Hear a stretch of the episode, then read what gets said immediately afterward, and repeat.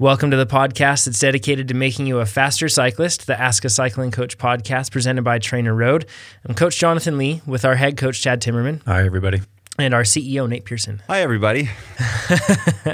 And we are going to answer some of your cycling and triathlon related questions today that you've submitted. You can do so at trainerroad.com slash podcast. Thank you to everybody that submits those questions. We get a ton of them. Uh, it's tough to keep up with all of them that we get. Uh, and I wish that we could answer every one of them, but we're only so many humans. So, uh, but before, Three. Yeah, three. This is correct. You can count it. uh, before we get into that, uh, something that, uh, well, actually, and before you even mention the Facebook beta group, Nate, this is something that I just wanted to, to, to touch on. Have you made any bike fit adjustments? Even though you, you don't have your TT bike, we talked about this last week. yeah. We went and got TT bike fits because we're working toward, we're, we're trying to, to be the fastest time trialist we can be, and we're sharing everything that we learn with you guys along that way. I've made some bike adjustments to my road bike to reflect. It's not in my TT position, but get kind of closer. Have you? Yeah, I made some. Uh, so I, when I took my saddle off because I brought it down to the fitting, Mm-hmm. I didn't mark where it was supposed to be, Mm. and then I tried moving it like forward and up Yeah. based on some measurements. But I spent the last week just every workout in the middle stopping, moving a millimeter, moving a Hmm. Millimeter because it was perfect before for like at least for power generation on my road bike. Yeah. and I didn't even use. I was I didn't even like do the exact measurements that Dan did. I was just like I'm gonna try it forward and you know up and forward. Yeah. and I just it was I should just left it the way it was or done like you know gotten a level and been like this is the exact position because uh, Yeah. for me millimeters really matter. Oh yeah, Like, I, can think they feel do. 'em.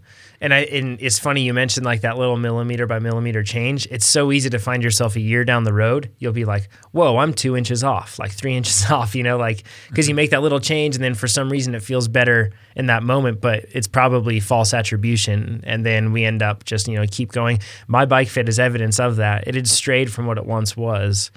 And I actually made the adjustments to reflect because we did get road bike fits too. And mm-hmm. in terms of the saddle to bottom bracket position, it's very similar to what I have on the TT bike. So I made that that change, and oh man, it feels good. Good. It feels great. It feels so much better. So I'm one problem that I've had, and I don't think that this solves the the constant knee issues that I always battle or anything else, but one problem that I've had is when I'm pedaling in the position that I was, and I wasn't far set back. In fact, I was pretty close to the bottom bracket compared to most folks. Hmm. But it was really difficult for me to use my glutes and hamstrings as effectively as using my my quadriceps. Mm-hmm. And in this position, it's so much easier to do that. I don't have to be like constantly thinking of it. It's just happening. So it's pretty awesome stuff. So how did you move your bike? Because what Dan did is he had a uh, he had a level, which we need a big level here. Mm-hmm. We do. and we need a big straight edge here. Yes, we do. Um, or oh, yeah, the straight edge because you need the millimeters and the Yeah. like a metric you can straight get a straight edge level with That's- millimeters. That's what we need. Yeah. Jonathan, you're a genius. so, but we need two of those actually. Yes, we do. because you need to be able to do Make yep a square. so exactly. So how did you do that without those tools? Yeah. So when I looked at where he was measuring, he measured. Uh, so I, I used a ruler and then I used a tape measure, and then I counted on the tape measure being straight. I counted on the ruler being straight, and that having the measurements that I needed. So what I needed to do was move my saddle. It was 745 millimeters vertically from the bottom bracket to the point where you sit on the saddle basically is what he measured so i measured that length and then thereafter what i had to do was then i moved the saddle forward because it had to be f- i think it was uh, 112 centimeters or 101 centimeters something like that behind or millimeters behind the bottom bracket was the front part of the rails of my saddle so that's where i measured on those reference points I just saw Chad's eyes glaze over. Probably a lot of people. Yeah, it's hard to talk lost Lost me a while ago. and that's the thing. The thing about this is, and I want to get across is, just because we've moved our saddles forward and up or something like that does not mean that that's what you should do. But what I'm getting at is, I feel good in a relative TT position now. Okay, here's my pro tip. What I saw Dan do is he measured from the tip of the nose. So, okay, let me step back. Getting your saddle height, you always have to figure out where you measure your like from the bottom bracket, and you always do it from the bottom bracket mm-hmm. to well, you, I- you could do it from the pedal too, to, if you, whatever. Pedal's tricky. Yeah, Bottom pedal's bracket's tricky. best. Yeah, bottom bracket to usually it's the center of the saddle, Yeah, mm-hmm. contact points. Yeah, where your Yeah. sit bones anchor. Issue, yeah. but where so it's I've heard different, right? Hmm. It depends on where you measure it to get the right accurate measurement. Hmm. And if you change saddles, that position could change too. Yeah. Like So- you, for example, have the specialized power saddle. It doesn't have a nose on it. If you have a saddle that has a long nose and your reference point is the front of the saddle, who knows where you're actually placing that saddle in relation to your sit makes bones? sense. So here's the pro tip. I um I, I saw Dan measure it, but I want to actually kind of like lightly scar my saddle mm-hmm. to the point where I'm always going to score. Yeah, what I say scar? Scar. It's gonna kind of like a scar. I'm gonna score it, and it's gonna have a scar, so that I can always measure the exact same point. Smart. And then the next thing, if I change saddles, what I saw Dan do is he lined them up to be like, okay, you sit on the power this way and you sit on this saddle this way. So that means uh, we really have to then like this point is going to be like he could, he he he measured the difference. That was actually from tip of the saddle to my handlebars, but you could just take that into account. So what I'm saying is, if you switch saddles where you sit differently, you'll want to then score it in a different spot so you can measure the same way. Because I've, I've done that where you know, on my other bikes, I do it. I'm like, uh, as, as you move it like just a little bit, Oh, it yeah. totally changes. Totally like, does. uh, like a Especially two or three it's millimeters. a big deal. All the back pain I was having, I brought my saddle forward maybe centimeter, two centimeters. helped a lot. That's it. That's it. It hasn't recurred. So But don't change it if you're just fine. 'Cause I Yeah. think people will be. I think the point is a solid bike fit really helps. That's what we're getting at. Yeah. yeah. Okay. So, anyways, uh, exciting stuff that we're getting close to that TT stuff. Um, but Nate, you have a couple things that you wanted to, well, something you wanted to mention. Yep. TrainerRoad has a uh, Facebook beta group. It's called TrainerRoad. What is it? Facebook. I think it's TrainerRoad Trainer Beta Trainer Testers. Beta It's Testers. TrainerRoad Beta Tester. So if you search for that or you look on our page, you can join it. We have to approve you, but we'll approve everybody. And in there, are product managers um, and me, we we go in there, and all the new stuff that we have coming out that's not released to the masses is going to be in there. Mm-hmm. Um, we have something in there already right now. The new thing that we're gonna we're talking about will be released in there soon, and you'll get pretty much if you want early access to our latest stuff. But you are okay if you know you want to give us feedback. Um, there could be bugs that you wouldn't experience in production. If you Right. want to be a early beta tester, join that group. Yeah, early beta tester. It's exciting to get early access to stuff, but you have to keep in mind that it's not production yet. So Yeah. things can happen, and Yep. that's just how it goes. So Yeah, and it's just if you have ever used the internet, things in beta aren't always the best. So, but I mean, we try the best to make them the best, of course we do. Uh, we got and they will be the best. we got DEXA scans recently, and the point for that is kind of establishing a baseline as we start our TT training. Uh, Nate, you did the opposite, I think, of Chad and I in the sense that you're in like a record position, aren't you? you mean I got skinnier? Yeah, yeah, yeah. Like your body fat's low, your lean mass is high. Yeah, I'm all so. f- First, a DEXA scan is a body fat scan, and the DEXA is a it's a dual X-ray scan. You lay down on this mat. It's the gold standard of uh, on a table actually. It's a gold standard of measuring the body fat, and body, also com- body composition. body composition. It also measures uh, the weight of your bones and how much lean mass you carry. Hence body Um, composition. Yeah. yeah. Well, I know, but if you say body composition, people might not know. Yeah, No, no. Chad's words. I I appreciate the Thank explanation. you. Thank you, Coach Chad. um, all day long, people. Every day. Um, so we've been doing it over actually two years now. We've been doing it a lot, and I started out uh, relatively. I'd call myself skinny fat before. I didn't look Yeah, yeah. You weren't. as as bad, but I, I was high. And another thing to know about is DEXA scans.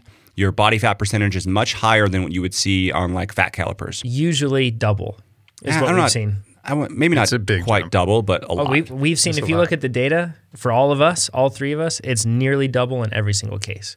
So, well, when I was at should- you can 24% body that. fat, my calipers were not saying 12. no. They were weren't saying that. No, I think they were saying like 16 or something. Okay, gotcha. But anyways, it's um, Substantially higher. yeah, and if you want to see the difference, because you're not going to see us with our shirts off, but just like no way, just Google online, go uh, Dexa body fat or something, and you'll see people. You'll be like, that guy's ripped, and it'll be at like 15% body fat on Dexa. Yeah. and you'll be like, what? And it'll blow your mind because you think that guy is eight percent. And they'll, they'll even say, I'm eight percent calipers, 15 percent Yep. on Dexa. Yeah. So Um, so uh, I think that something that all of or that all of us, or I'll- actually, I'll just speak for myself here. Coming into the spot where I am, I haven't been training quite as much because of the knee thing. Got that taking, or I'm getting that. That's pretty much, I would say, taken care of at this point. I'm doing much better with it, but. Um, haven't been training as much. Wintertime, comfort food, holiday food, everything else. We're kind of where we should be. Nate's quite a bit ahead of the game right now. Yeah, Nate's Nate's far ahead. So Just Try to get in my, my brain. yeah, because I'm at thirteen seven right now. Nate's or shooting for a 13.6. March peak. Yeah, yeah, yeah. He's going to collapse after that. But thirteen six is where I'm at right now, and I think the best I've been with Cal with Dexa is eleven percent uh, with that. So. Um, I can expect to tip down in race season to get all the way down there. That's that's going to be that's expected for me to, to drop down to that point. But it's going to be interesting to see how that changes, if it changes, and at what rate it changes with TT training. Because I've never done sustained TT training versus I've always done work, yeah. more yes stochastic stuff where it's like you know on off on off so and those those workouts are big burners in terms of the ones where you're doing these long sustained intervals Huge, which is why Nate's looking the way Nate's looking. He's doing a ton of work. He's also eating a ton of quality carbohydrate, Yeah. and everything's trending positively. So before we talk about me, Jonathan, you were at Yeah. 13.7% DEXA and um, fat calipers, body, you know, uh, actually, are they called fat calipers? I'm pretty sure. Yeah, yeah. 6.2. I'm all messed up now. Yeah, Like, I'm just looking to Chad. Sorry, Am I saying the these words right? he in his head 6.2. Yep. So that's, so he's at 6.2 and then his DEXA is 13.7, just to show you how crazy that is. so like if you have heard of uh, traditional body fat measurements it's that's usually you can consider those to be caliper test Yeah. results so And, uh, Subcutaneous fat only. Yep. Yes. And then the DEXA does intramuscular, which is like if you're a ribeye or sirloin, and visceral fat And as endurance athletes, that's a very real concern. I is. mean, it's a desirable thing. to be sirloin, right?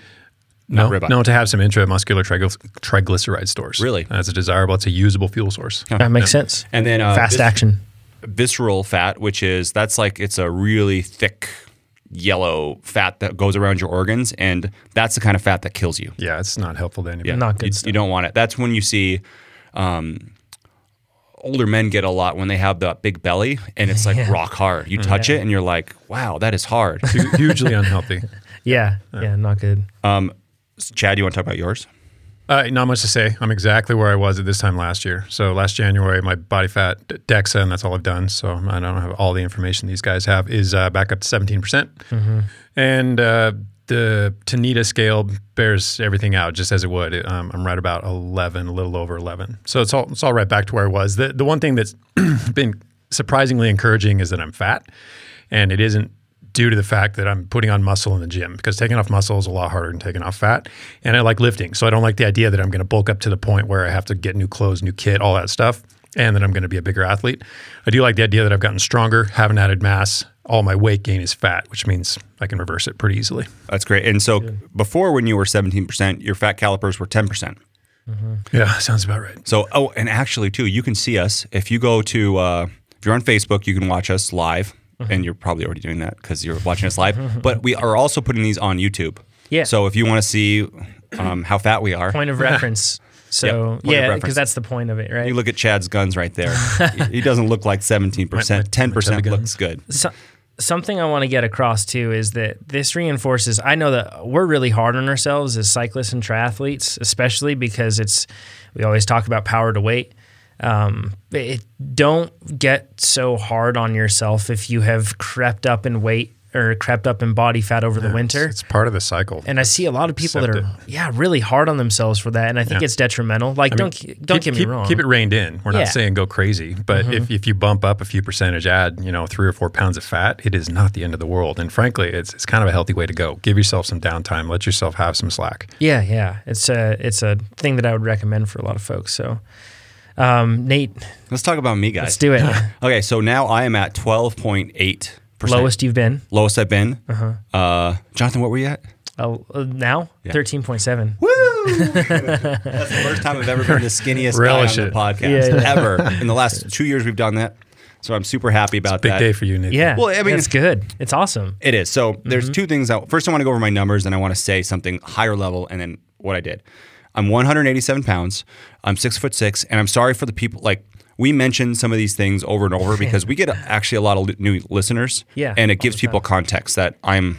If I say 187 pounds and I don't say I'm tall, so Yeah, I know it's a big joke, but um, 12.8. I lost between the last four months.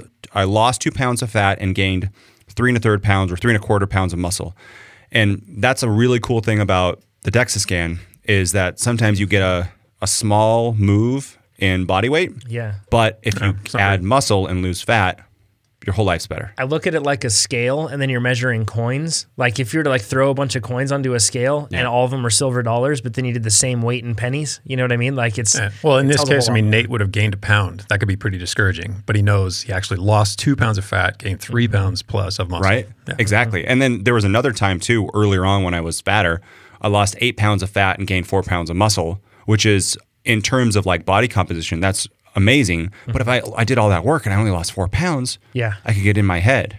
Can I And- throw a disclaimer on that really Yeah. quick? When you say fatter, what we're talking about is relative. Because I can see a lot of people like getting upset when they hear None that. None of us consider ourselves No, fat. Not, no. not Oh yeah. So so it's it's it's relative. Nate's was saying heavier. that when he had when he had more fat well, you're, body you're fat. carrying so- more body fat, so Mm-hmm. that's that's all we need. and and also if uh, men to women different scales too uh, women usually carry sure. more body fat and that may not even be visibly apparent. It may not even reflect itself in terms of performance. It's just the way that we're made. Um, and lower body fat is not necessarily a good thing especially when you're getting into like to a point you know it can be yeah, bad. then you're you're you actually do less. And I think my I've gained a little bit more muscle mass, and actually my power and my power to weight have gone up. there we go I think I'm I'm actually I've talked about this before, but I'm going to still try to gain a little bit more weight uh, leading up to a 40k TT since it's flat and it's not going to matter. Get more power. Over the last two years, I've lost 22 and a half pounds of fat and I've gained 10 pounds of muscle.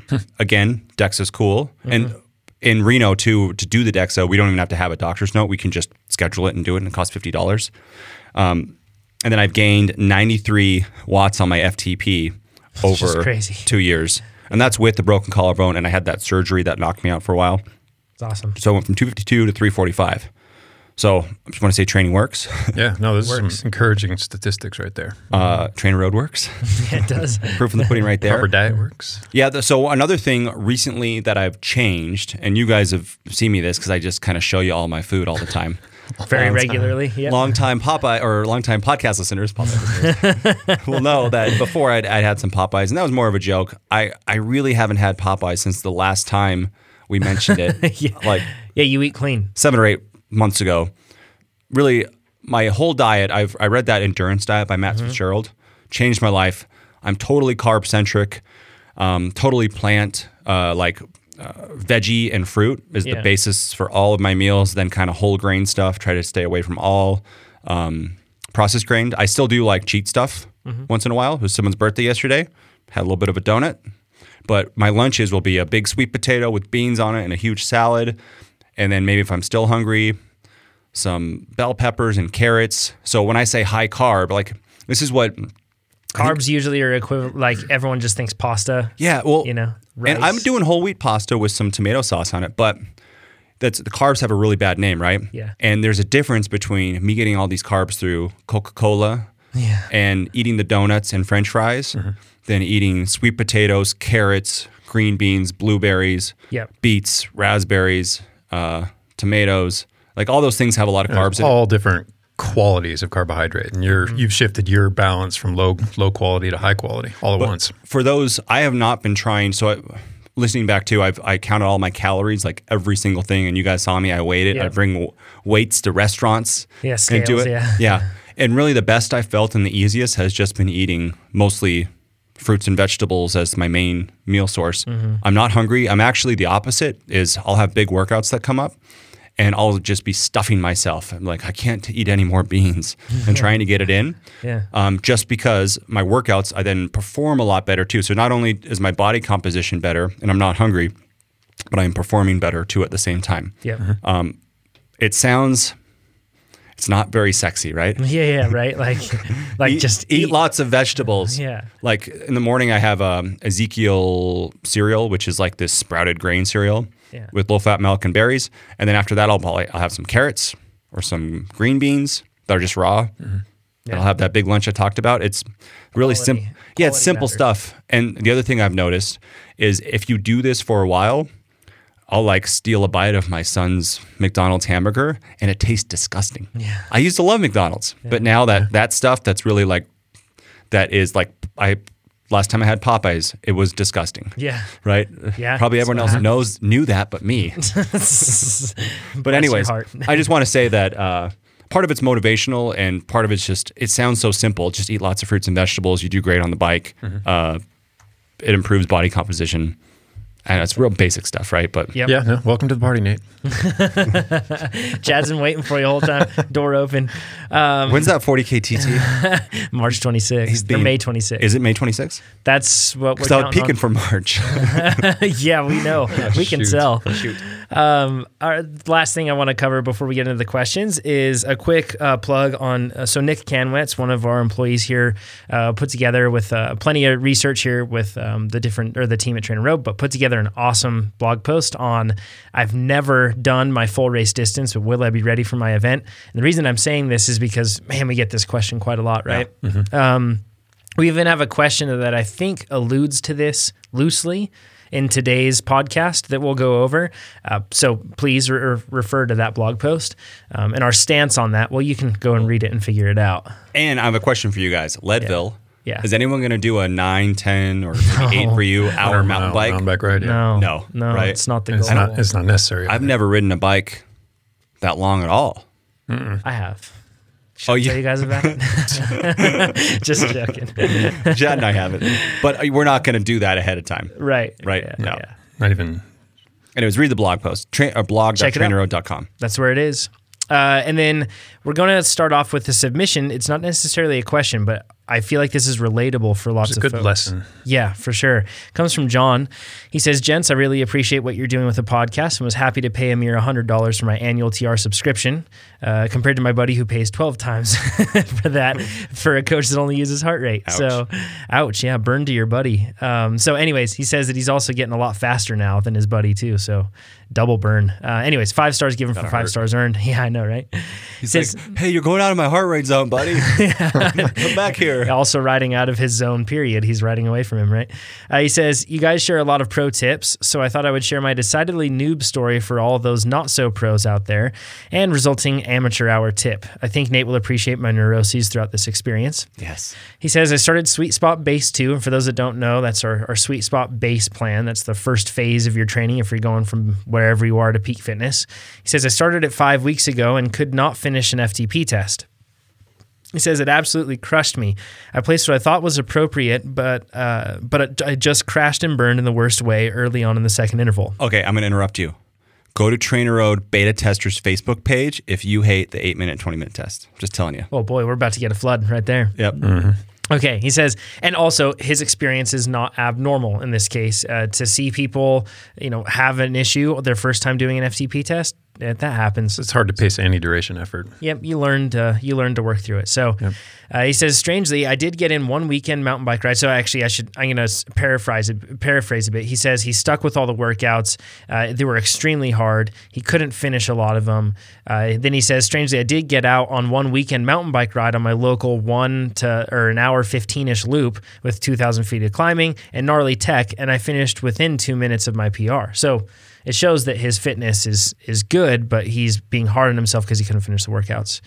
He says, but then I still couldn't complete those workouts. So I'm going to summarize. He went through a whole bunch of different things. He thought, man, maybe I'm not eating enough. Maybe I'm not eating the right stuff. Maybe I'm not sleeping enough. Maybe I'm just not supposed to be fast, right? He like went through every question. And then he came down to the point where he was like, wait a second, maybe it's an equipment issue. So he looked at his brake and his brake was rubbing. But then he moved that brake and it was still really hard to finish his workouts and he couldn't do it. He ended up looking at the bike and the skewer. He said the skewer was locked into the trainer just fine, but that skewer, once he started to look at it, was actually askew with his bike because he just kept this bike on the trainer. And I've actually seen that before. It makes it terribly hard to ride and it adds a ton of drag and it can be a total bummer. So if you are finding yourself in this situation, this is what he says. He says, um, Un- unpro tip of the week don't be like me. Take the bike off the trainer now and then give it a quick inspection put it back together and train on. Not doing so can wreck a training block your confidence and probably your equipment too.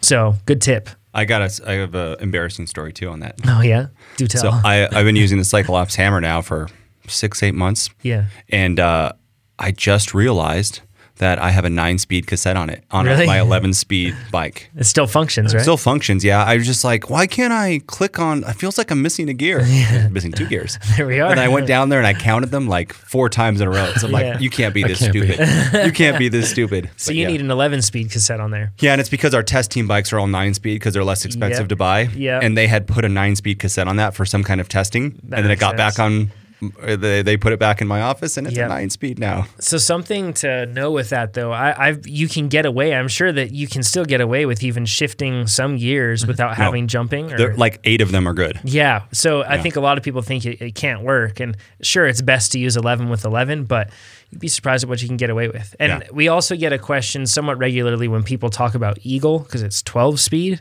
and if they can use that, the spacing on Eagle with 12 speeds is the same as the spacing on 11 speeds. I, okay, so It just has one cog that's dished in toward that wheel a little more. So I used Eagle on that nine speed cassette, there we are. and it, I could find a gear that that worked, and I used erg mode. There you go. Yep. So, um, yeah, helpful stuff. Uh, let's go into Andrew's question. He says, "What are the respective ages of Nate Pearson, Chad Timmerman, and Jonathan?" Uh, let's go over those first, I guess, before we get into anything else. Um, next Wednesday, I'll be 46. Nice. About two weeks from now, I'll be 36. And I am 30 and a half. So, 30 and a uh, half. 30 and a half. Yeah, important to So count those 10 halves. years difference between Chad and I, and then six between us. Yes, Five and exactly half. right. Uh, he says on a more serious note, though, and I, I, we shared those because hopefully this gives people some point of reference for the conversation we'll have after this. Um, so he says on a more serious note, what is the or what are the effects of age on FTP? At 53, I'm still going up. What can older athletes reasonably expect? So, as aging athletes, we're up against really three things, three primary things um, that I'm that I'll discuss. Uh, first is the decline in VO2 max. Um, whether or not that takes place on the uh, intake of oxygen or the uptake at the muscle is hotly debated, and it doesn't really matter. The fact is, it declines. Um, the upside and the upside to all of the things I'm about to point out is that we we have some control over how how um, how rapidly it declines. Um, secondly, we typically get fatter, um, whether that's due to inactivity, poor eating, um, a shift in the type of workouts we do, less working out, etc. Aging athletes typically add body fat. And then there's a decline in muscle mass. So it's the same thing, and this just happens as a as a result of age, but also misuse or disuse. You know, if you don't use it, you do actually lose it. Muscles do atrophy if they're not utilized. Getting old sounds great. Yeah, but, but these are all things, and see, these are all things that happen to a sedentary person or you know a person who's cutting back on their training. Excuse me, but but in any case, well within our control. Um, the decline in VO2 max, um, the decline in max heart rate, which is arguable whether that even happens to a measurable degree. In some athletes, it doesn't. It's, it sticks. Um, but the decline in VO2 max can be controlled with high intensity work and, and not a ton of it. Um, obviously, body fat that's basically dietary and uh, tied to, to your workload, and then muscle mass. Hit the gym, especially as an aging athlete. This is why it's so important for masters, women, for people with any sort of bone deficiency. Uh, possibilities, osteopenia, osteoporosis. These are things that absolutely affect cyclists, and one way to mitigate that those effects is to weight train, strength train. I've always heard that the VO2 max starts to decline at 35. Yeah, I've seen that number kicked around 35, 45. It gets noticeable. Um, it- but even when it gets noticeable, when you see those bigger declines, it's usually tied to the fact that athletes become less active or Yeah. they start ditching intensity. You know, something. it's- that- oh, sorry. Go ahead. It's typically about estimated at about a 1% decline per year. I find it very interesting that in cyclocross, other than the pros, oftentimes the fastest category are the 40 year olds, the Oh, yeah. 40 to 44s around there. Yeah, Um, and so, can and that's a very VO2 intensive type of effort. You know what I mean? Like, so Yep. And then, you know, as VO2 max maybe declines, maybe you're increasing your FTP as a, as a percentage of it. So performance doesn't necessarily have to tank like you think it's going to. And that's another part of it is that he said, he's, uh, Andrew says at 53, I'm still going up. Yeah. I think, like, how many people do we know who have, who we think, like, personally, you've hit your max potential, like physically? Oh, right? Do I know anyone? No. Like Anyone? That's the thing. Like, I mean, first of all, it'd be really hard to measure that, but I think that we're very good at placing a mental limitation on ourselves with that. But in terms Yes. of physical limitations, that's something else. There are so many athletes that are extremely fast in their 50s Oh, yeah. and, and only going up. I think like Southern California, for example, I mean, it has a lot of racers, but there are a lot of really fast masters racers down there and then also in the NorCal scene too. But in the mountain bike side of things and cross, like Victor Sheldon, for example, he's incredibly fast. And he's, I believe, in the 50 year old age group now. And I would not be surprised if he's only getting faster every year. I mean, it's it's common to see. I can't tell you how many over the last just week personal conversations I've had with users where the I'll just tell you we're, we're playing with a new kind of FTP test and that's in that trainer beta group and on my Strava mm-hmm. that you can follow. Um, but inside of there, a bunch of people they're like, oh, I don't know if I can do this. I don't know if I can do this, and they report back. They're like, I did it and it was hard, and I'm like, yes. It feels good. Like I, they're like, I did VO2 max intervals and it was really hard. And I'm like, it's, I'm typing back, it's supposed to be hard. Mm-hmm. Like it does. And, but so much of their life, they never, or at least their history with TrainerRoad, they had worked out at a, like a, a lower FTP and never pushed themselves because they were scared. They're like, no way could I be that high. Mm-hmm. Yeah. No way could I be 10 watts higher. No way could I be 15 watts higher. And then they try it and then it works. at hard work, I mean, there there are certain limitations for sure, but you know, hard work as long as it's in the confines of proper structure and everything else, it makes you faster. And I think that a lot of and that you know that seems very commonplace and very understandable. But I think a lot of people think, oh well, I'm not going to get any faster now because I'm older. But that doesn't necessarily not. mean that's the case. So there's the other point is in all of the racing that we do in triathlon, it's age group bucket, right? Yeah. So as long as your guys aren't going the testosterone, and this is for male or hormone replacement kind of stuff. Although I don't even know for women if hormone replacement is illegal because I don't really know. I mean, I know well- for men it is, but Because then you're yeah yeah that's a that's a tricky area. yeah, mm. Anyway, that's a whole uh-huh. nother podcast topic. yeah. But so you can you maybe not hit your potential in your 50s, but you're going against other 50 year olds. So I wouldn't I wouldn't be so I wouldn't worry about it, right? Right. Yeah, and just know too that you can always improve. And just because you can be faster at 60 than you were at 50, you can be faster at 50 than you were at 30, Totally. especially as you get older, handling skills and just like tactics cuz usually they're uh, you're a lot smarter, right? Yeah, hey, Chad? totally. Yeah, yeah. Yeah. We're living proof. Very smart. Very smart. And I think another thing with that too is available time that you may have. Maybe the kids are older, more independent. You don't have to rely on that. Maybe your career is in a spot that's a little bit more sustainable and allows you A more lot, of, a lot of athletes get smarter with their training too. They have to. They have less and less time to train, so they have to do it more intelligently. Yeah. And if you get to a point where you're just not afraid to suffer, and you can make the most out of that limited time, you'll be surprised. I'm just reading a book now about grit, and uh, they say as you get older, you get grittier. Right? Yeah, it's it's totally. e- you can do things longer that are uncomfortable. Some than may call it I see- stubborn, but No, I see. I see old timers, quote unquote, old timers come off the bench. You know, forty-five year old racers who have maybe had a six-month tra- training hiatus, and they get out there and they duke it out, and it's it's inexplicable. You see them hang on to something that just defies logic. They shouldn't be able to do it, but they do it primarily out of tenacity. They're just tough. I wish I had like at 35, my grit is so much more than I had at 20. yeah. If I could take the discipline that I have in my life yeah. and everything that I do, apply it back at then. 20 when I had all the even more energy and Yeah. like like it would be amazing. Yeah. Uh, I think we all think that though. you Right? know? Yeah. Wisdom wisdom grows Well, just a little the- slow the- for us sometimes.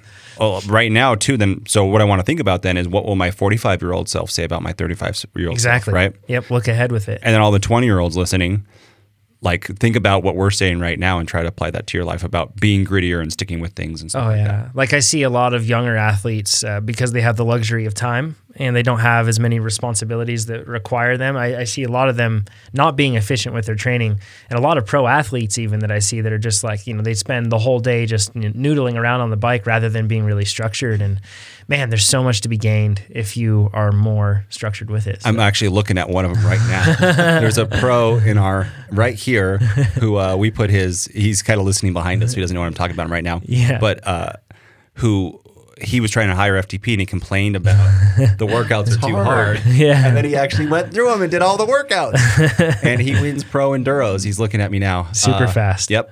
And he's a young guy, but get that grit, Bryce. You can do it. You'll be even better.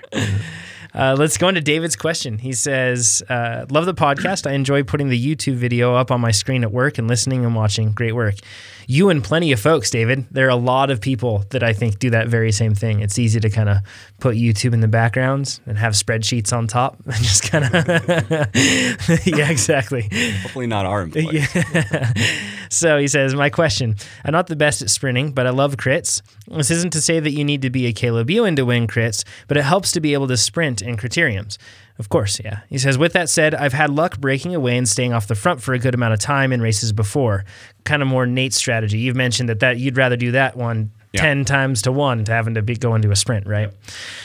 Uh, he says, now I'm stuck between picking a specialty phase. So, and for those that don't know, we break our training down into three phases. There's the base phase, the build phase, and the specialty phase. The final one is where things get really specific. So instead of just, you know, something that's that's more general, we actually have a criterium specific training plan in that part, in that part. As well as things like time trials and stuff. He says, I'm thinking of picking the crit plan, but would it be terrible to pick a TT plan to help a TT plan, forgive me, to help increase my sustainable power that would keep me off the front of a crit? I'm a 170 pound rider with an FTP of about 270. Uh, So that puts him at around 3.5 watts per kilogram. Thanks, guys. Yeah, so David, I understand your dilemma, but I'm of the opinion that you should, when at all possible, round out your arsenal. You don't want your limitations to basically restrict your tactics. Mm. So if you're, if this is your plan to to race like this all the time, you become a very predictable rider. It also kind of gets a little uninteresting for you. You know what your one playable tactic is, and you're reliant upon it. If it doesn't shake out, then then what else are you going to do? You, you know, you're not going to be in the hunt if it comes down to any sort of sprint. Like one thing really quick on that, if I could. Granted, if you're going into like a national championship, for example, where like one race really- matters, yeah, you'll want to rely on your strengths as much as possible. Yeah, yeah, but as a- I mean, as a as a road racer, a mass start road racer, you have to have a, a, wide array of mm-hmm. skills. I mean, you simply do, and, and and capabilities. So it's not to say you have to develop the best sprint you can, and you're going to you know siphon off some of your energy that would be dedicated to muscle endurance to improving your sprint. But I would still address your sprint. Um, whether or not you want to go crit plan versus TT plan, it's still kind of up to you. We can all weigh in on that, but I'd say stick with the crit plan. Um, again, so, so that you can be a more well-rounded rider. If you decide to go the TT route, you can weave in sprint workout, sprint work quite easily, even within a muscle endurance workout. Just sprinkle in a couple five to six, eight to ten second efforts, and boom, you've got a sprint workout part and parcel. Yeah, David, I, I like your strategy, but the thing about the TT plan is it, you can't just in a crit be like, okay, guys, I'm going to be at threshold for the next 40 minutes. Don't catch up. yeah, exactly. right? It's it's all you have to like an explosive effort to get off, establish Oh, yeah. the break. That's very high and usually a VO2 max effort, and then settle into it. And you And when can't, you're settling in, you're settling in at threshold. Like it's, you know, it's depending on how long it is, right? Like Yeah, I that's, think- that's my other point. Is it could be a 10 minute break, so right? then you're gonna have to Mm-hmm. be above threshold. it's usually not a hour long break, like Yeah. you know, or a like a 40 minute break. Yeah, exactly. Yeah. Yeah, I think criterium riders are amongst the have to be amongst the most versatile riders out there. Yes. there's i mean it's a it's a short hard race it's kind of like a cross racer you have to be able to do a lot of things and you have to be able to do them all well something I've found too. So let's say that you build up this one trick pony kind of level, right? Where you're this guy that just just breaks off the front and you have enough sustained power to actually stay away. That trick will get memorized the next week. yeah those and then- tactics will start working against you And then what happens is you get somebody else that comes with you because they're waiting for you to do that. And then what happens is it's not a steady pull anymore. Now you're actually taking pulls with somebody and you're working together. well your predictability becomes everybody else's benefit Yeah. everybody knows exactly what you're going to do or when you do something how that's going to play out and they can work off of that and it changes the nature of the work that you're doing in that breakaway too. Yeah. You know, like whereas Yeah, it's not sustained. you may be sustained and consistent, but once you get another person with you, you're going to be two or three more that effort. riders taking hard pulls and Yeah. you're clinging Yeah. So it, it, it could put you into a situation where you basically, if you're just hoping that you can be like the solo breakaway guy, you're also banking on everybody else not getting used to that. And I know that's like one of the most helpful things for criterium racing is knowing what your competition is going to do. Because if you know that, you can even get by with a little less fitness, perhaps being in the wrong spot at the wrong time. Like you, you have more mm-hmm. wiggle room if you know what people are going to do. I've told this story maybe a year and a half ago, but I'm going to tell it again. Okay. So uh, back in 09 or something, when I was doing a lot of crit racing in Reno, And uh, it was a B race, and there was a series of crits, and we have them all the time here in Reno, and it's awesome. And then some of those would be points races, right, for a big overall championship. And what I would do is I would attack, go on a breakaway, and on the non-point races, I would give up ahead of time and get Nice. sucked up. So I may get sucked up four times in a row. Everyone, everyone would think this guy. There goes Nate again. And I don't know if anyone thought that, but in my head, this is the thing that I'm thinking Yeah. that I'm Yeah. doing.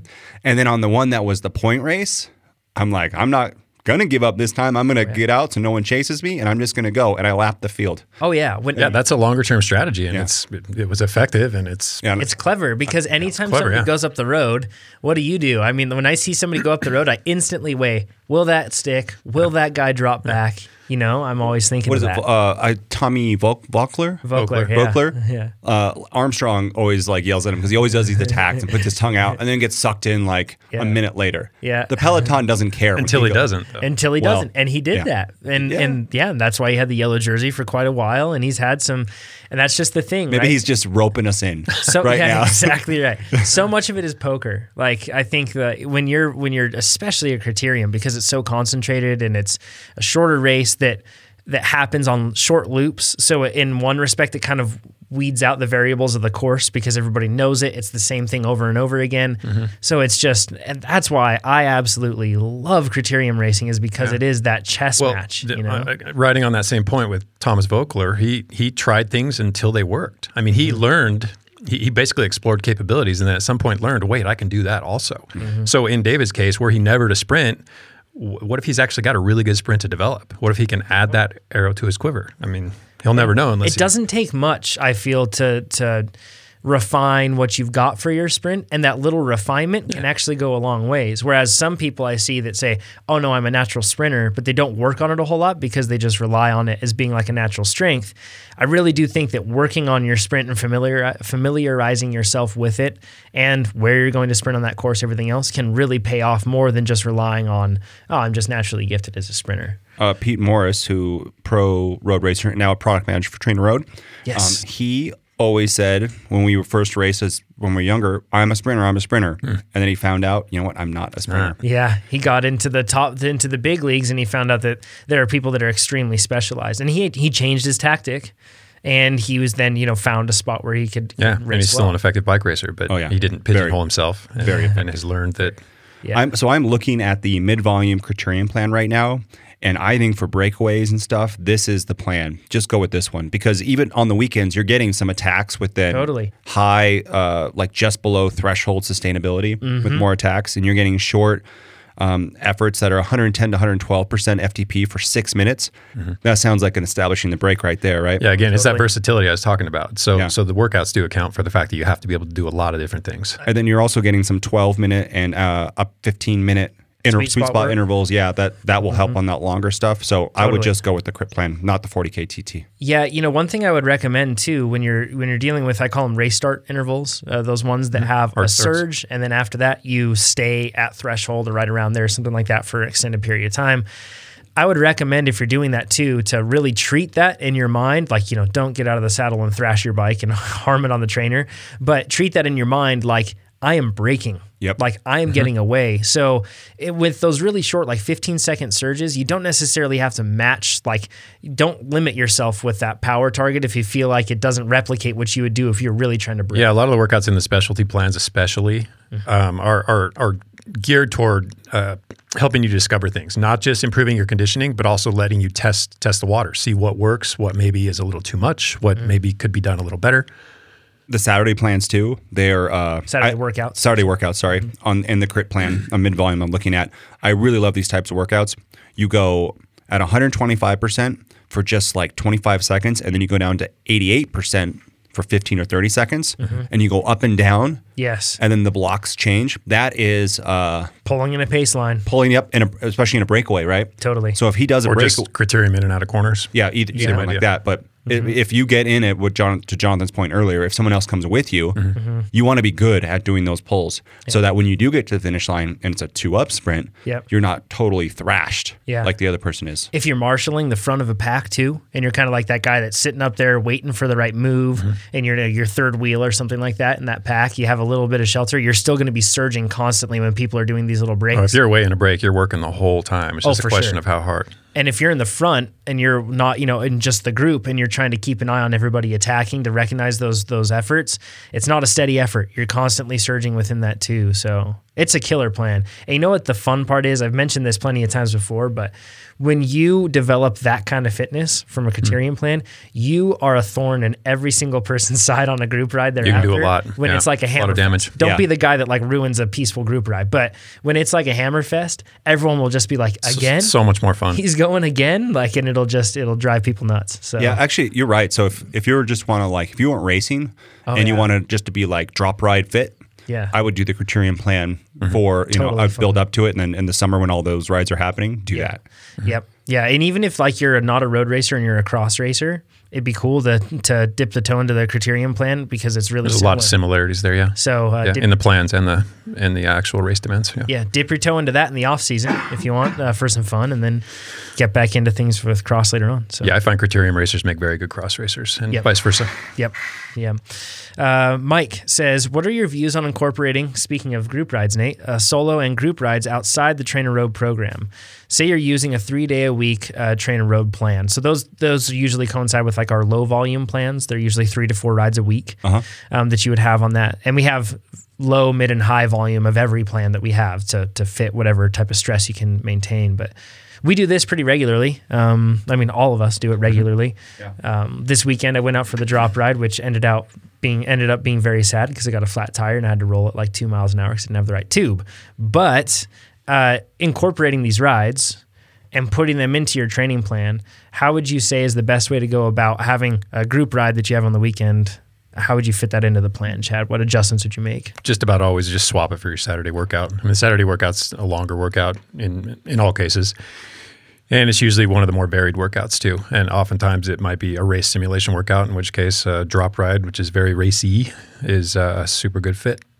Uh, the other thing you could do if you're on the low volume and you can take more volume because you're eating all these fruits and vegetables. Just kidding. um, but what, what I've it's for me it's priorities. I really want to do.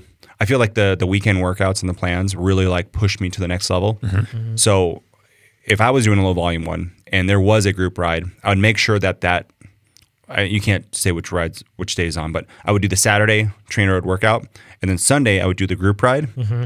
And see if I could take that little bit extra stress mm-hmm. because you don't, uh, you might not fall exactly in Right. 283 TSS. Maybe you can take a little bit mm-hmm. more, but I wouldn't go drop ride and then TrainerRoad ride. Yeah.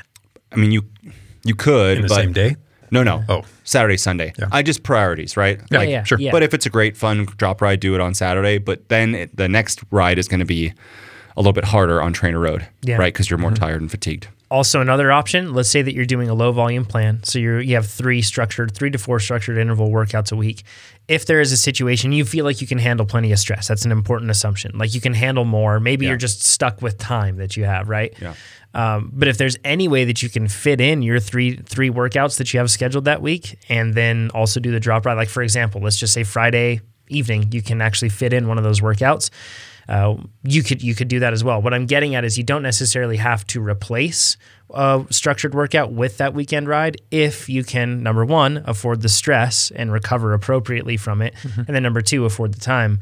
Uh, that would be like a, a great setup if you're doing three to four structured workouts and then you had the hammer And- and fest on just Saturday. with anything, it's a try and see sort of approach. You can't just do it and Totally. accept that it's going to work. You do it and see how it goes. and it goes also it's important to say i think that all of us feel the same way with this is that while we feel that you put your money the deposits go into the bank when you're doing those structured workouts and it's important to do that and if you skip that your balance does go lower we also recognize the absolute importance and the desire to go outside because that's the whole point of this thing is to is to be training so that you can race effectively or you know be in that group ride like you want to ride whatever mm-hmm. else it is so we get that i think sometimes people think we just train inside all day all I don't every There's, day. there's always a balance to be struck. Yep, absolutely. And you learn things racing with a group that really complement the fitness that you're building. And if you have that strategy that Oh, you yeah. can add to And that, if you're going to race mass start, you have to spend time training mass start. I Yeah, mean, you can't in- just in be groups. like four years of TrainerRoad and then come outside and be like, I'm going to do well. Not, Yeah. not in a big group. I mean, that's some sketchy business. You'll be some, expending a lot of energy yeah, Writing probably poorly and cautiously. proper wor- worriedly. strategy. Yeah, proper strategy and experience activates all the fitness that you've built. Right. Now, this is a little bit of a tangent, but for the time trial, I'm actually the opposite because I find I can't do really great TT workouts point. outside. No, that's why I said mass start because Yeah. time trialing, you can get away with doing basically all your training indoors. and triathlons. And then I'm just going to do like equipment checks. Mm-hmm. And the, the, the key thing I just have to do is make sure that whatever position I am on my TT bike inside, my head is at the same angle, like looking at my Super important. my iPad. So a good, yeah, that's a great way to do it. Is to basically look at where the line of sight is, and if you, if you, it's because it can be really hard to find where that line of sight is. Even if there's horizontal lines in our field of view, it can mess things up in relation. But something really easy that you could do is have somebody take a picture of you when you're riding outside, and then see where your head angle is at when you're riding outside, and then when you get inside, try to replicate that. Look where your eyes are, and then put your screen there. Can really help. And then I'll do Small thing. shorter races that aren't that important to mm-hmm. like make sure all the equipment's set up and mm-hmm. I can Yeah. do you know pacing and that kind of thing. And thing. we've talked about it before. Um, wear your helmet every once in a while. If you're going to do all your work indoors, as uncomfortable and hot as it may be, put your helmet on. Make sure that it, the, the head position you think you're going to maintain works with your helmet because uh, I've been bitten by that. It Oh, yeah. always It's more weight, right?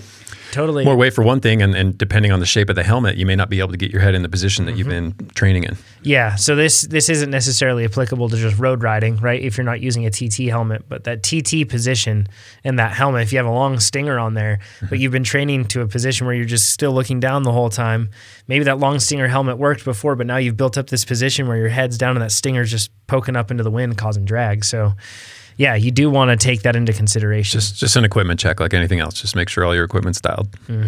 Absolutely.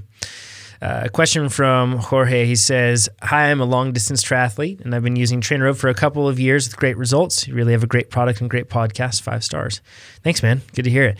He says, On August 2018, I'll take part in an Ultraman. Oh, that's crazy stuff right there. Uh, which is a kind of, he says, which is a kind of very long triathlon. It's a three stage event. Day one consists of a 10 kilometer swim, What? yeah, followed by a 150 kilometer bike ride. Day two is a 275 kilometer bike ride, and day three is an 84.4 kilometer run. Dear me, Jorge, you are crazy. Um, Lot of work. that sounds so not, so rough. He says, "I'm a little nervous and confused trying to figure out how to plan my training for such an event. I've never done something like that before, and there isn't a ton of training plans to prepare for an Ultraman out there. Uh, my current approach is trying to base my tri- my preparation on your high volume full distance triathlon, maybe trying to extend the long rides, runs, and swims on the weekends to match extra long tests uh, I will face in the Ultraman." I would really love to hear some of your ideas on how to tackle this, uh, the preparation for this huge challenge. Thanks in advance. Yeah, I think you're already onto it, Jorge. That, that as far as the plans on offer here at TrainerRoad, that's going to be your best fit. Um, and then if you're going to modify anything, modify your long, uh, whatever, swim, bike, or run. It- It's it really is that simple. So you just need to cultivate basically a high level of base fitness. And I don't, I'm not sure what time frame you're working with. If you have 28 weeks, if you have more, if you have more, I would just focus more on base conditioning. Yeah. So just just drag out that base phase even longer because that's all this is going to be is one big long base level effort. Yep. Whether you're swimming, running, or riding. I think it's like uh, Ultraman man stuff is it's fitness, but it's so much more mental. Oh, and, yeah, and yeah. nutrition too, I feel like has to play a pretty big role with oh, in something. oh like yeah, this, if you mess know? it up, especially over two days. Well, and going back to Oh. that psychological aspect of it, that's why extend those long runs, rides, and swims when possible. Get get a feel for what it's like to actually run 50k. Even I mean, I, I'm not trying to prescribe actual distances, but but see what it's like when you're out there after four hours of running. Yeah, this is like totally foreign terrain. We usually say that you know you don't have to like if you have a century coming up, you don't have to ride 100 miles. in You order got to have some exposure to, to to long stuff if you're going to do something like this. Yeah. Not not a ten mile run when you got an eighty four k run. Yeah, yeah. This is that's some next level stuff. I would think like with a and something that we learned with stage racing and day, you know, back to back was uh, nutrition. learning, you know, having a plan on what you're going to do with that nutrition, making sure that it's feasible on uh, within that those race days, and then being able to stick to that plan and knowing that it's going to work for you would be huge. Uh, for single track six, that was something that I noticed was pretty tough. Uh, you know, I, I wasn't hungry. I didn't feel hungry enough, right? So I wasn't eating enough, and I should have been eating more and more every day. And anyways, that's I feel like that's like a they I hear that with Ironman a lot of the time. They say like the the hardest, you know, swim, bike, run, eat, and eat's the toughest one. You know, I've heard that before, and it seems like it's even more important with a multi-day format. So I, I don't really I don't have a lot of experience with Ultraman, so this is me off the top of my head. But what I would do if I was in a situation, you obviously can't combine all these into training, right? Which Right. can't do distances. You're going to take too long to recover. Mm-hmm. Just the the logistics of it too would be very hard. Mm-hmm. But for a 10k swim, I would sign up for like we have a Lake Tahoe really long swim. That's you know, or, or one at Donner that's a little bit longer. Um, I would do maybe a, a ultra marathon, a trail ultra marathon, a 30 miler, but not do it at race pace. Do it at what the pace is going to be for Yeah. Ironman, right? Yeah. kind of back it off, and so it's kind of like training, but I get some kind of like logistical support for these long things because it's hard to carry totally. all that stuff for you, or do an open water Yeah. three mile swim and have it be safe is Yeah. hard to do too. Yeah, yeah, that's massive stuff, man. Jorge, good luck with that, and let us know um, how things turn out. That'll be interesting to hear. Uh, Jamie says, It seems like I lack muscle strength, and I feel like cardiovascular fitness is a relative strength for me. I'm currently following Sweet Spot Base mid volume and struggling to finish the higher TSS sessions. Uh, do you have any ideas or suggestions? Um, and one thing before we go into this, we've, we've mentioned this plenty of times, but not all TSS is created equal. So he says higher TSS sessions. It isn't just like higher volume or something else like that. But um, Sweet Spot Base does have like a lot of sustained work that requires that muscular endurance. And that's that's the key right here. So he's talking about strength limitations, and, and um, was there some mention of getting into the gym? I Um, thought there was. yeah, no, not in this one. Uh, but anyway, it's it's not it's not strength. Um, if you're if you're looking at uh, you know strength training, sort of strength gains. I mean the the you'll recognize you're deficient in that sort of thing when you start to see particular things. Uh, for instance, the decline in your your body's form on the bike um, as less fit riders, less strong riders get tired over the course of a long ride. Their posture starts to suffer. Their pedaling style gets a little more wasteful. That sort of thing. Um, maybe you can't jump to catch a break. You don't have a sprint. You can't surge up a short hill. That would indicate that you have maybe a bit of a strength limitation. that You would address differently than a strength endurance limitation, which what is, I think is what you're describing here. So you're just talking about sweet spot intervals that maybe were f- eight minutes or 10 minutes, and now they're 12 or 15, and you're having a hard time getting through those latter minutes. In that case, you've got a few things to look at. We've talked about how nutrition and hydration play a real hard or a real important role in um, these steady state, sustained, high intensity efforts. I mean, high intensity relative to to threshold. You're working at a high percentage of it, and you're staying there for a long time. So if you're under fueled for that, if you're running out of uh, hydration, your heart's pumping harder and harder over the course of it, that can manifest. Um, so make sure that's that's that's not an issue. Um, your TSS ramp rate. You said you're in a mid-level plan. Maybe that ramps a little too quickly for you to respond positively to it. Maybe you need a little more rest. May, this could mean shifting around your rest days. Could mean shifting around your rest week. Instead of every third week, it's uh, instead of every fourth week, it's every third week. That sort of thing.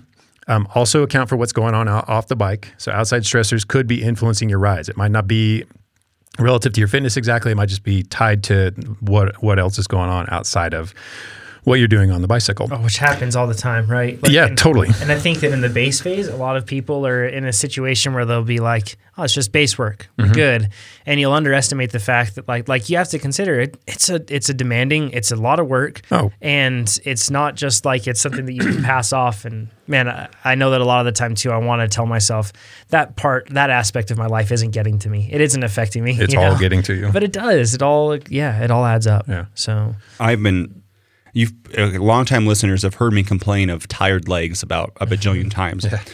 And Chad's like, yes, so many times. few times. My legs are feeling great. And the things that I think of, I've done a lot of sweet spot base lately and Wright Peak. I think that's like my, I feel so great if I can do Wright Peak. Three by It's a workout. Three by 30 sweet Yeah, spot. that's a big boy. And I think you're like 88, 92, 90 or something like that percentage of FTP. You could you could like just start eating after that for the rest of the day, and you would still end in a deficit. I think it's burner. when I do it, it's like 1800 calories, that's a lot, man. right?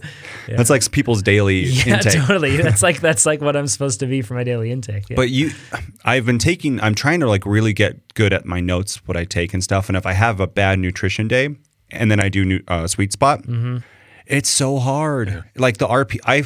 This is how I feel. Uh, um, again, just this is Matt Fitzgerald endurance diet. Just read that book. But I feel like if I, I'm eating the high carb stuff to make my workouts be easier, like feel easier. you're fueling your workouts and but the the benefit is in the pers- I mean could be in tangible performance of course but perception is like a big thing you're trying to draw. Yeah, it makes my the RPE of the workout is so much lower. It's the same output, right? Yep. When I eat very well and eat lots of carbs throughout the day, and I, really long term old listeners, I try to do like this carb trickle thing, and I try to do so many things, so many out. things, Yeah. and I feel like I've finally got it.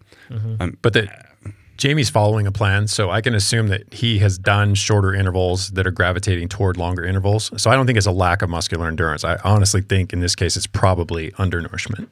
Yeah, which is super common. Like Mm-hmm. these, we, we call these workouts burners a lot of the time because you're spending a lot of time at a, at a relatively high intensity. Remember, sweet spot work is darn near threshold, right? So like, so it's it's it's It hard is. work. Yeah. yeah. I, I just notice it if like the night before my dinner is, let's say a hamburger and and something else that's not a lot of carbs, Mm-hmm. and then in the morning maybe I don't have a lot high of a carb breakfast, and then it's just so hard. Like I can still get through it, but I'm like, oh, this is. So, I I actually think first someone messed with my power meter.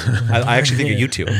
You two you came in there and you're like messing with my brain and you're messing with my power meter. Chad and I are nowhere near. You give us way too much credit on and, that. uh, Yeah, yeah. I, I just it's it's. It's it, re- it makes a huge difference. That's what I'm trying to say. There's, there's recognizable signs though. I mean, you just feel flat, which could be fatigue, but oftentimes it's because you're undernourished. But when but when, the the dead giveaway is when you're 12 minutes into a 15 minute interval and it's those last three minutes that you're just struggling to get through and then the next interval is a little tougher than that that previous one these are strong indications that you simply don't have enough fuel on board Yeah, and when it is, like they're all kind of easy. Mm-hmm. Like at the end, and then at the end of a sweet spot workout, sometimes I'll kick up the last interval. I probably shouldn't, but I kick it up because on those are the days where everything's fueled right. I had some yeah, bananas you're, too you're while I improving out. your, your strength endurance you should be able to do that you should yeah. that's how By it the works. way, should for work. those longer, so Wright Peak, two hours mm-hmm. at 1800 calories, I'm eating during that ride. Yeah. And I love now a bunch of bananas. you're not going to be able to preload for an 1800 calorie workout you're Yeah. going to have to ingest something Yeah, over the course but- of yeah. workout But rather than more expensive, like, I love the the chews that I have for uh, um, for like racing and stuff. I'm not going to carry a bunch of bananas on me while I race. Right, right. But uh, I, having that while I work out, I can eat a lot of bananas, and eat- I have a special talent to be able to eat a lot of food. And they can and they can also eat whatever food in terms of like Yeah. the stomach. It's it's an iron gut. But just the idea of that when you are training inside, you Mm-hmm. could use some or uh, dates, like dried dates, would be great uh, while you're working out because a, a lot of sugar and stuff. It just it's less expensive than uh, buying a whole bunch of packets because you can go through a lot of those. something I think so. This is a mistake I made, and perhaps other people uh, are are making this mistake as well. I used to think I don't need more food because I'm not hungry, and like you always hear that thing like if you wait till you're hungry, you know you've you're you're you're it's too late, right? But I always thought that like that was my indication that I needed to eat more. However, um, after reading the endurance side, I realized the fact that like no, it's just it's not about necessarily feeling hungry. It's about giving my body what it needs in terms of that energy and and yeah, it's it feels like in a lot of cases at first, especially, it felt like I was eating way too much. Well, depending on the intensity of a race, it can be pretty hard to feel hungry. I mean, you're not going to feel hungry. It doesn't mean you don't need food. Mm-hmm. And I'm always thinking about the next workout. So even if it's the last interval, a Wright Peak, and I'm like, you know, I got 15 minutes left. I'm like, I can totally get through this without eating anything. Yeah. Mm-hmm. But I'm not trying to change my body composition. I'm like, but tomorrow I am going to do Baxter or maybe do some more sweet spot work. Mm-hmm. I'm like, I'm going to eat a couple more bananas and some Yeah. more stuff. And then afterwards, I'm going to eat some food, even though I could get through without it. Yeah, it's a good idea. It's working. That's working, right? We'll do the last one from Kevin, and then for those that are with us from on Facebook Live, we'll answer your questions thereafter. Uh, so stick around with us. Uh, but this one from Kevin, he says, "I just finished a season of cyclocross. I'm still relatively new to racing and training with power, and I'm still learning a lot. This is my first season with a power meter, and I'm reviewing the data." I noticed that in most of my races, my power is significantly lower than in solo road efforts. For example, most of my races, I might average 175 average power with 210 normalized power for 45 minutes, with a best ever number of 205 average power and 235 normalized power for 45 minutes. On the road, I would regularly regularly do 45 minute loops at around 245 average power, 285 normalized that were difficult, but less so than cross racing for me. And, and then he says, Is it normal to have 70% available recorded power in cyclocross events? I understand that the power meter isn't capturing off the bike power, but I picked races with little running for my power examples. He says, if this isn't normal, is there anything in particular I should do uh, or I should work on, or is it a matter of simply getting fitter? Well, it is clear from, from quadrant analysis that these events are quite different from a road ride. It is unclear if it is the low cadence or the extremely short anaerobic bursts, or simply pacing and strategy at fault here. So, uh, and then he mentions that he's working through the base plan right now, and it's great, and he thanks us. So, good stuff. Um, we all see this. Uh, in fact, Keegan Swenson, a pro cyclocross rider, even he sees this. He had some issues with some uh, with a power meter, the data that he was using at first that, that were throwing things a little off. But Yeah, he rocked my beliefs temporarily. yeah, yeah. Uh, it's normal to see much lower numbers in cyclocross. Uh, you can't compare them to what you're going to get, especially like you said, a solo road effort. So I'm assuming that's pretty darn consistent. So you can carry a really high average, and you can even just get really close to riding right around threshold. With cyclocross, you simply don't see that, and it's not just because of the running time. You don't realize how off on that power is, you're constantly having to govern it. So I'm thinking about cyclocross nationals, the course that we had there. There were situations where it was going up a short little surge and then down that little surge, but it wasn't that steep. But the fact is, the terrain that I was on made it so that I couldn't keep the power down all the way, right? There's so many little interruptions throughout the course that it just really drops, it tanks that average. Mm-hmm. So I, I personally don't even compare like the site. I don't like look at that and think, oh man, it was only 280 or 270 normalized power while 310 during a crit. or We've something. all seen our lowest numbers on cyclocross races. Yep, lower than mountain biking, lower than everything. Yeah. And then mountain biking is less than road. Yep. And for I say crits are usually higher yeah. than anything else, Yep. depending on the the nature of the crit. Yeah, because crits. In terms of normalized power. Normalized yes. power, yeah, yes, while, while crits power are level. variable, they, uh, they they afford a lot of opportunity to stay on the gas. Yes. Cyclocross racing, mountain bike, there's a lot of opportunity to to not not be on and the gas. requirement to not do it. Yeah, you know? I mean you can't. Yeah, exactly. But Yeah. the cross race and the mountain bike race feels just as hard Yeah. Yes. as the crit race, Oh, but the power numbers don't. And we know that. Yep. That's just the way it is. That's just the way it is. Yeah. And so I feel like um, this is an example of where you just have to like have a separate grain of salt for your cross races and you analyze them in, in their own Relative to vacuum. cross races, really. Exactly right. Separate from what you have with road stuff. So it's normal. Don't feel bad about it in this case, Kevin. Um, well, that covers it for the questions that were submitted this week. Uh, you can do so, remember everybody, at trainerroad.com slash podcast. And once again, if you're with us on Facebook Live, stick with us and we'll answer the questions that you've submitted. But for all those that are just here on the podcast, thanks again. We'll talk to you next week. Thanks, everybody. Bye bye.